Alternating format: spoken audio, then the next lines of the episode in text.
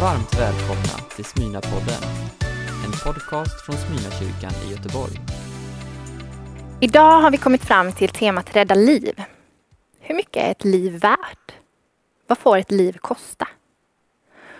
Orkar vi engagera oss i andras rop? Eller får livet ha sin gång bara bussen kommer i tid och brödet står färskt på bordet? Göteborg är full av människor som varje dag gör allt för att rädda en annan människas liv. Jag tänker på sjukvårdspersonal, polisen, ambulanspersonal, brandkår. Modiga människor med beundransvärd stresstålighet som effektivt går in i för oss otänkbara situationer och gör allt för att hjälpa någon annan. Idag ska vi få följa med Anne-Jorid Agnell när hon möter en av dem som har valt att rent konkret i vardagen vara med och rädda liv. Varmt välkomna. Mitt i vår ganska förutsägbara vardag är det några som alltid är redo. Blåljusfolket. De bara finns där. Vi ser dem nästan dagligen i stadsbilden. Hör dem när de kommer med sina sirener och blåljus och vi kan bara ana vilka livsöden som orsakat de kör förbi oss i trafiken.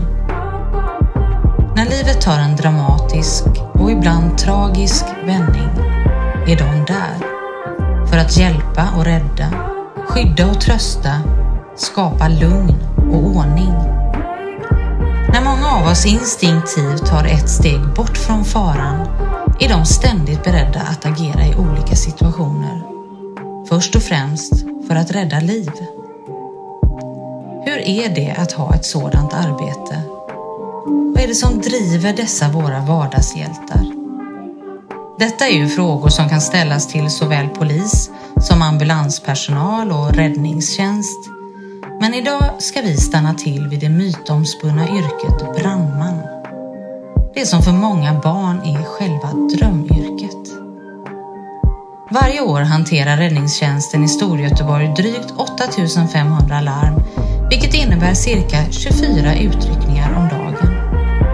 Det är bränder, trafikolyckor, drunkningsolyckor, spårvagnsolyckor, miljöolyckor och så vidare.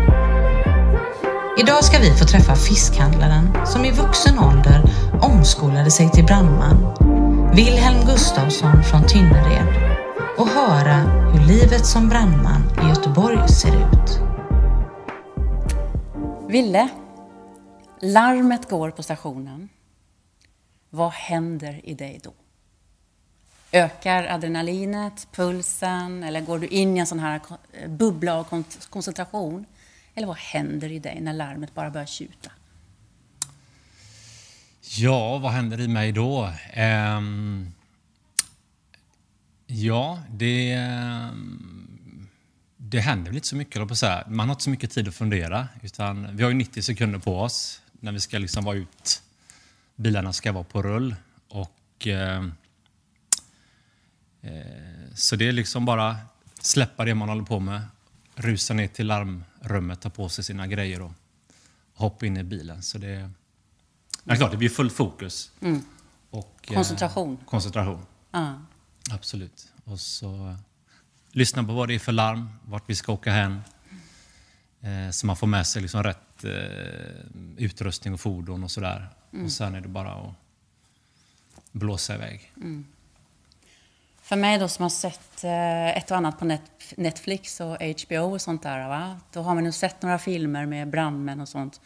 Och det brukar vara involverad en machotyp eller liksom en eh, hero eller sådana där saker.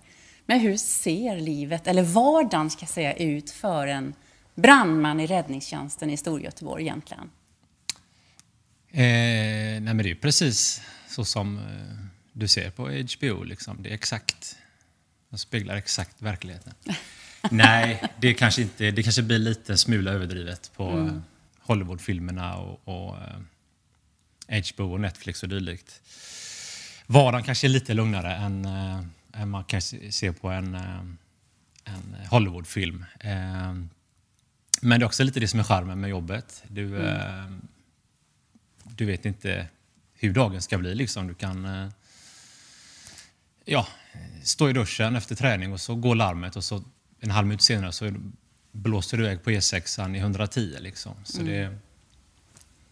Men vad åker ni ut på för uppdrag då? Är det bara bränder eller vad åker ni ut på för uppdrag? Eh, nej, det gör vi inte. Eh, räddningstjänst är ju ganska så eh, brett nu för tiden. Det är inte bara bränder, det är trafikolyckor, mm. det är utsläpp av farliga ämnen kan vi åka på, drunkningslarm, eh, diverse sjukvårdslarm, någon kanske ska hoppa från en bro. Så det kan vara lite allt möjligt som vi, som vi åker på. Mm. Eh, helt klart. Har du någon eh, har du med dig liksom någon, något larm, höll jag på att säga, i, som du bär med dig som en minne i kroppen? Alltså, har du varit med någon historia som, som, inte, som du kommer ha med dig helt enkelt? Som har gjort intryck på dig, satt avtryck i dig? Det finns väl larm med både liksom bra och dålig utgång då, som man kanske som man har lagt på minnet. Liksom. Ehm, just det här man kanske ser på film, att man eh, rusar in i brinnande hus och, och, och bär ut en människa. Det är kanske inte det är inget vi gör kanske varje dag på, på, på räddningstjänsten. Så jag, det har jag varit med om en gång faktiskt. Ehm, I en brinnande lägenhet eh, och, och bär ut en människa som, som är vid liv när vi plockar ut personen men tyvärr senare avlider. Mm. Ehm, det är ett larm som man, som man bär med sig som var ett larm av dignitet om man säger. Det brann rejält och liksom man fick bära ut en mm. person där. Um, får jag fråga, jag fråga hur, hur, är det att gå in i ett brinnande hus? För, för mig då så låter det ganska så läskigt. Alltså. Är man rädd? Eh, nej, det kan jag inte påstå direkt att de gångerna jag varit inne i sådana rökdykningar eh, vi tränar ju på det regelbundet så, liksom, så, mm. så det är liksom inget eh, jättefrämmande sådär liksom. Eh, men det är klart att sinnena skärps och man blir liksom eh, man blir taggad om man säger så. Mm. Hur känns det då? När man, du, har, du har ju verkligen då burit ut någon ur ett brinnande hus och du har varit med och liksom hjälpt andra. Hur känns det när man kan vara med och hjälpa någon? Ja, men det känns ju bra, absolut. Det är ju, det är ju liksom... Eh, kanske därför de flesta blir brandmän, skulle jag nästan kunna tänka mig. Just att, att få rädda någon eller hjälpa någon, det är ju bland det finaste man kan, mm. man kan göra. Liksom. Mm. Eh, och, eh, och det har man varit med om flera gånger. Folk som kommer till stationen eller liksom visar tacksamhet. Man har kanske hjälpt någon i någon trafikolycka eller, eller sådär. Och, eh, jag minns också en gång som vi gjorde, vi åker på sådana här i väntan på ambulans heter det. Eh, hjärtstopplarm konstaterade och misstänkta hjärtstopp som åker ut på. Då. Och då kan det hända att vi är före ambulansen i vissa situationer. Och det var ett tillfälle vi kommer på ett larm och eh, vi gör då hjärt-lungräddning på en, en eh, ja, medelålders familjefar som ramlat ihop. Då. Och vi får göra hjärt-lungräddning, använder hjärtstartare. Mm. Och det tar ett tag innan ambulansen kommer på plats. Men eh, han fick igång eh, mm. liksom hjärtat och hörde senare att han var tillbaka helt i livet, mm. Eh, fullt återställd. Och då blir man liksom lite glad och stolt mm. liksom, mot en bra grej. Så sånt är ju kul att, att få vara med om. Liksom. Då är man lite hero, tycker jag. Då är man lite hero, men det, ja, det är ju finns ju många hjältar eh, så där ute. Liksom. Ambulanspersonal och poliser och allting liksom, som gör sånt. Så det... Nu är du eh, relativt ung, då måste jag säga, eller en man i dina bästa år i alla fall. Men händer det när man jobbar med sådana saker som du gör, att du tänker på döden? Blir du rädd för att dö? Eh, nej, det kan jag inte påstå att jag är. Eh, alltså jag är ju själv troende. Mm. Så jag har ju liksom ett, eh,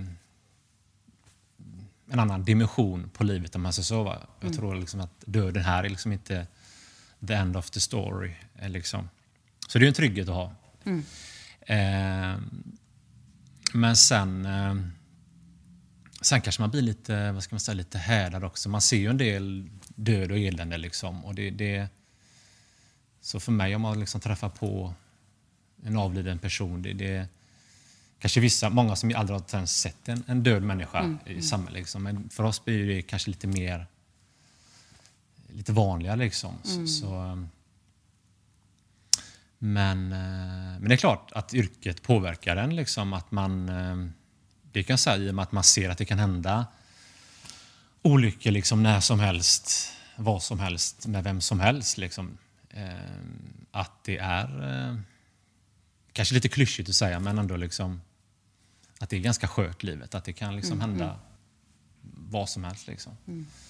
Så det ska man... eh, Och du kan tro på en god Gud mitt i alla de här situationerna som du faktiskt ser då av olyckor och tragedier och sånt där. Eh, ja, nej, men det tror jag på, absolut. Eh, som sagt, ja, livet är ju inte alltid rättvist. Liksom. Det är som sagt, död och elände slår ju blint. Liksom. Bara, kolla bara nu här i epidemitider, liksom, hur det slår. Liksom. Och, eh, men jag tror ändå på något, något större. Liksom. Det, det var det ändå en... Eh,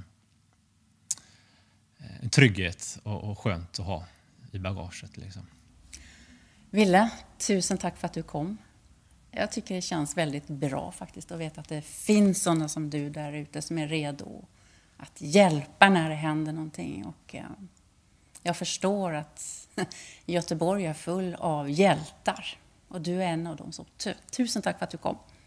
Tack att jag fick komma. I samtalet med Ville blev det väldigt tydligt för mig hur många likheter det är mellan räddningstjänsten och kyrkan. Räddningstjänsten har ju stationer över hela Göteborg och uppdraget kan man sammanfatta i en mening. Rädda liv, egendom och miljö. Visst är likheten slående? Därför på samma sätt så finns ju kyrkor över hela vår stad i Göteborg, över hela Sverige och alla kyrkor har detta gemensamt, att vi jobbar med att rädda liv. Kyrkan är satt att vara med och förebygga det som bryter ner människor och det som bryter ner samhället. Och ska vi vara ärliga nu då, så kanske vi borde engagera oss mer i det som handlar om just miljön. Men vi sysslar med samma sak som räddningstjänsten. Frälsning. Ja, för det där ordet frälst, då tänker vi ju väldigt fort att det är ett religiöst ord, men det var inte det bara för några år sedan. Utan det är ett gammalt ord och handlar inte alls om att bli religiös, utan det handlade om att bli räddad. Du vet en livboj, det kallades i det gamla svenska språket för en frälsarkrans. Och det står om Gustav den andra Adolf att han frälsades från det dödande hugget av Eriks sop. Men språk ändrar sig, det vet vi och i vardagsspråket så, vardagsspråket så ersatte vi ordet frälst med räddad. Så nu säger vi inte längre att vi kastar ut en frälsarkrans till den som håller på att drunkna, utan vi kastar ut en livboj eller räddningsboj. Så att bli frälst, det är att bli räddad. Och att bli räddad, det är att bli frälst. Så vad har då kristen tro att säga om räddning och om frälsning? Hela Bibeln är ett enda stort dokument med Guds räddningsplan för människan och för skapelsen. Och om du inte vet om du tror, eller vad du ska tro, så följ med mig nu bara några minuter, så kanske du får lite mera koll på vad kristen tro vill säga till oss alla. Människans historia börjar där sagorna slutar. Och så levde de lyckliga alla sina dagar. Där börjar Bibelns historia i en paradisisk värld med en skapelse som andas harmoni, en människa som lever i harmoni med sig själv, med varandra och med Gud. Och Gud ger människan i uppdrag att förvalta skapelsen. Det gör ju vi fortfarande, eller hur? Och vi gör fantastiska framsteg också inom vetenskap och forskning, teknologi, medicin och så vidare. Men vi står ju också med facit i hand och vet att samtidigt så är det 20 procent av jordens befolkning som förbrukar 80 procent av jordens resurser. Det är inte lika snyggt förvaltat, eller hur? Att förvalta, precis som att älska, det förutsätter frihet. Därför skapar Gud inte en robot, han skapar fria människor med personlighet och med möjlighet att välja själv. Vi ska ju styra den här världen.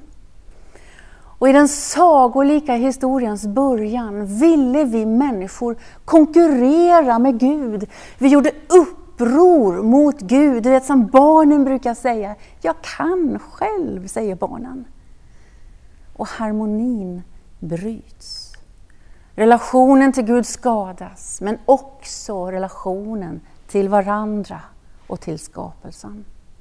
Därför är faktiskt världen idag på många sätt en karikatyr av vad den är tänkt att vara. Och nu gömmer sig människan för Gud i lustgården eller i trädgården.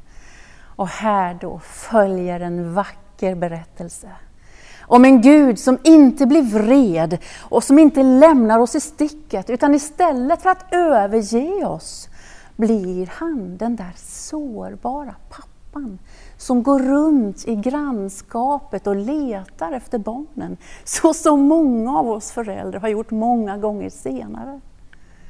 Det står i Bibelns första bok, vid kvällsbrisen hörde de Herren Gud vandra i lustgården. Och mannen och hans hustru gömde sig för Herren Guds ansikte bland lustgårdens träd. Men Herren Gud kallade på mannen och sade till honom Människa, var är du? Och den frågan, det är själva startskottet för den största räddningsaktionen genom tiderna. Den handlar om hur Gud till alla tider och på olika sätt letar efter oss människor, kallar på oss och vill visa sin kärlek till oss. Och Guds räddningsaktion är mycket mer avancerad och kostbar än alla våra räddningsplaner för miljön eller för att stabilisera ekonomin i pandemitider och så vidare. Vi har ju precis firat påsk och sett prislappen Jesus Kristus betalar när han dör på ett kors. Så Gud är inte passiv. Han sitter inte på ett moln i himlen och väntar på att du och jag ska dyka upp i kyrkan. Nej, han är aktiv och han söker oss. Människa, var är du? Det är Guds röst genom hela historien. För sanningen är ju att vi alla på något sätt står gömda i en trädgård någonstans. Alla går vi vilse på tusen olika sätt. Och det avgörande är inte hur vilsen du är där du befinner dig mellan träden. Det avgörande är vem som ropar i kvällsbrisen. Och när vi inser vem som ropar, när vi inser kärleken hos den som ropar, ja då lockas vi fram ur skuggorna. Då vågar vi ställa de nödvändiga frågorna. Var är jag i mitt liv? Vilka träd gömmer jag mig bakom? Och vad behöver jag komma till rätta med i mitt liv? För långt, långt här inne finns ju en längtan efter Gud. Vi är ju mer eller mindre födda religiösa. Varför skulle vi annars söka efter Gud så notoriskt i olika religioner, filosofier, bekräftelser eller försöka rädda oss själva? Du vet, bara jag sköter mig tillräckligt bra och är god mot andra så kanske jag kan komma till himlen när jag dör. Gud, han tar initiativet. Han har en lysande räddningsplan för människan. Han basar ju över själva huvudräddningscentralen i himlen och larmet går hela tiden. Det kommer larm till vår lokala räddningsstation här i Smyna församlingen. Varje vecka får vi in böneämnen. Det är familjer i nöd, relationer som brister, en syster som blivit sjuk, en bror som behöver arbete. Så tar vi med de här larmen till våra bönemöten.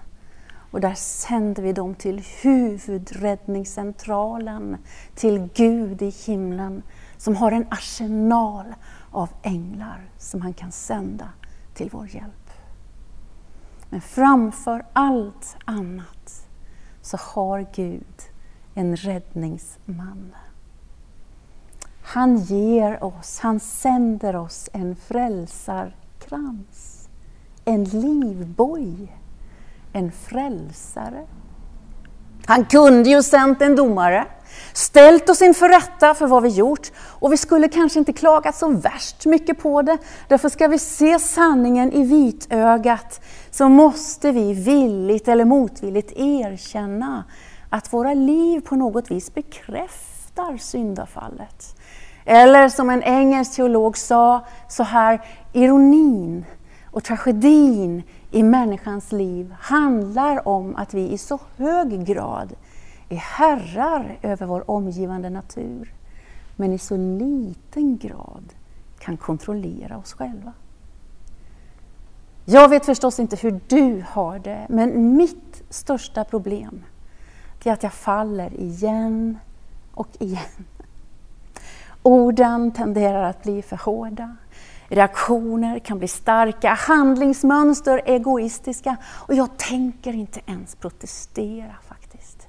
Även om jag står här idag som pastor och har en ganska bra fasad. Men Gud sände inte sin son till världen för att döma världen, utan för att rädda världen genom honom. Och dagens bibelord då för den här söndagen kommer ifrån Lukas kapitel 9, vers 10. Och där står det så här.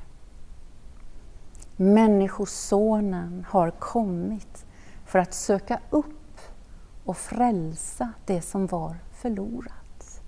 Alltså rädda det som kommit bort. Många tyckte ju att Jesus skulle slå sig ner liksom och begränsa sin verksamhet till kyrkorna i stan. Men det kunde han inte.